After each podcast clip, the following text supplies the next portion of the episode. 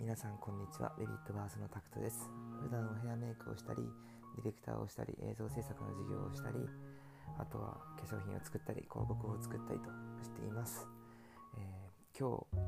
お話しするのは稼げない人の特徴ということについてお話しします。えー、っとですねこんなことを言いながら私もこうめちゃくちゃ稼いでるわけではないのですがちょっとね先日に自分の知人の方で、まあ、お金トラブルがあったんですね。でそれをなんか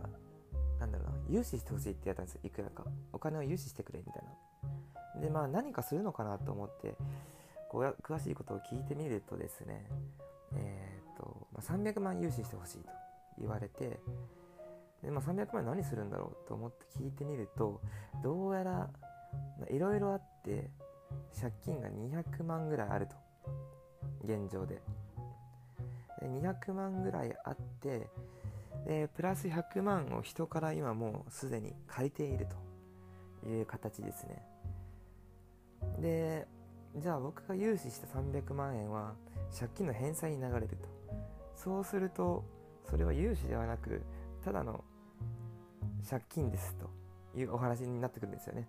もちろんその融資って言い方が正しいかどうかとかそんなことはもうどうでもよくってえっとですね問題は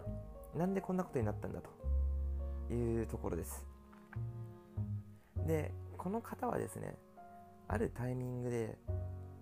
あのお仕事辞められたんですね。お仕事を辞めてで、まあ、自分の好きなことをして生きていきたいみたいな感じだったんですよ。まあ仕事辞めるのも全然辞めるきっかけもあってまあいい辞め方かどうかまでは分かんないんですけど、まあ、そこから収入があったないかは僕は存じてないんですがただですね結局その300万の借金ができる3年間で300万ぐらいかな借金があるって言ってたと思うんですけどこれはもうどうにかしたいからまた人が借金をすると。でこれ本当に良くない方法でこれ僕自身も経験あるんですけど昔1000万弱かな借金あってし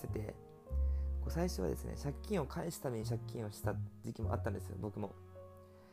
でこうするとですねあの返してまた違うとこに返してまた違うところ借りての繰り返しで利息とかあと自分の生活費とかも上乗せで絶対借りてくるのでそうすると借金って雪だるま式にどんどん膨らんでくるんですね。でこれはまずやっちゃいけないことでもちろんそれに言ったことにはお金は貸せないと。ただまあ協力はしますという形です。で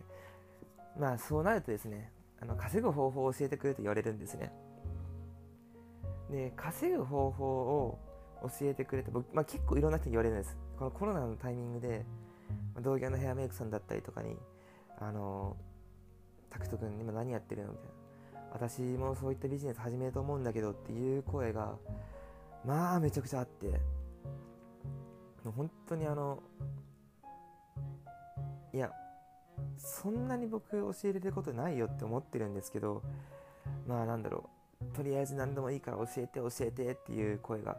すごい多かったですまあおそらく僕だけじゃなくっていろんな方が今回そういうことになったと思うんですけどもあの一応ですね稼ぐ術を教えて稼げるようになった人って僕今のところ一人もいないんですよね。っていうのも、まあ、ここからがちょっとね重要な話になってくるんですけど本当に稼ぎたい人っていうのは稼ぐ方法ぐらいも今ネットで調べたら出てくるしで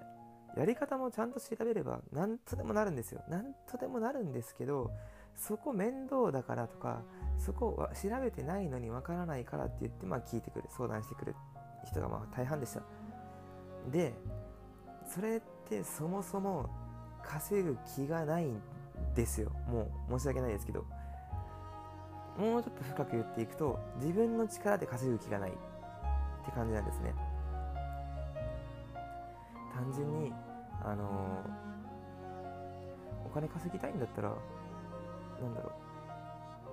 う。ぶっちゃけできる仕事ってまあコロナ時期でもあるにはあるんですよ。ハローワークなりとか何なり行けば連絡取り合ったりとかすれば。でもまあそれはしない。で自分のやってる仕事は壊したくない。で楽して稼ぎたい。ここですよね。楽して稼ぎたい。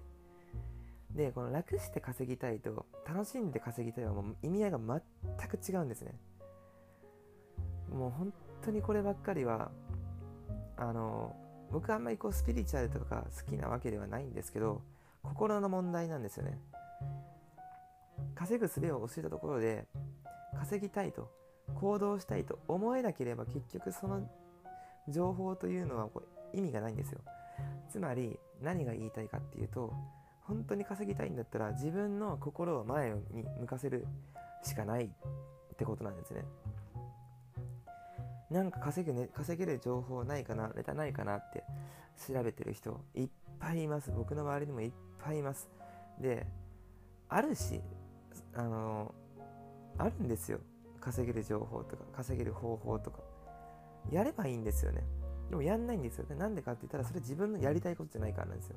非常に馬鹿げてますこれは。仮にそれがお金がもし必要な立場であるんであればあの死の子の言わずにとりあえずやってみなというところなんですね。でまあそういうたまにですねライフコーチングみたいなのセミナーをしたりもする時期があってどうすれば自分の好きなことが見つかりますか？という質問が多かったんですね。でまあ僕が今回ですねその借金できた方と会った時に一応ですね稼げる術は教えるだけ教えるけど絶対教えても無理なんだと。その前に自分でこの借金問題と向き合っていく解決していくっていう気構えがない限り何をやっても無理。それは行動できないってことなんだっていうことをお話したんですね。するとまあそこにいたまあ友人の方がですね、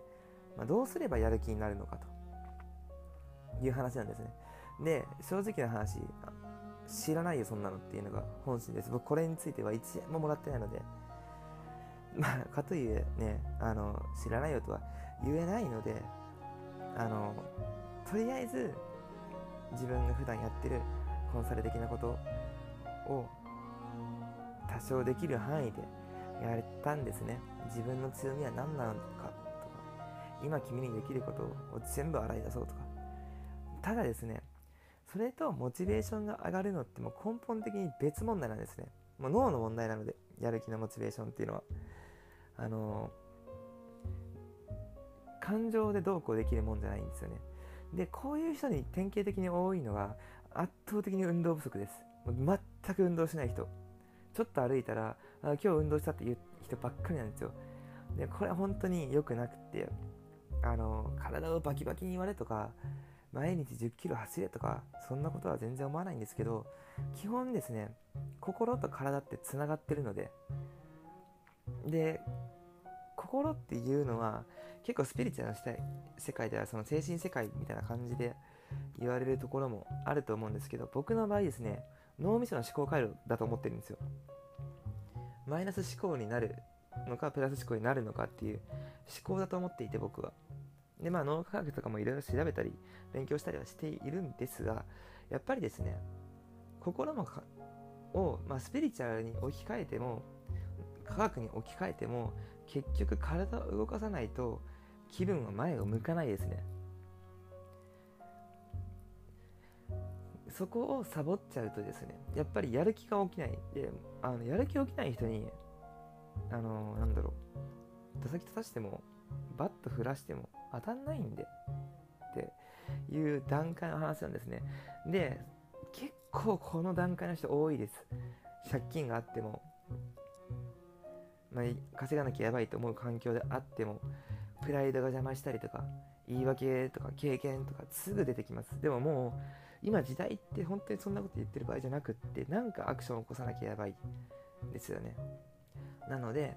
今ね本当に稼ぎたいとか仕事を取んなきゃいけないとかね思う方ですね。本当にできることでやってるのかと。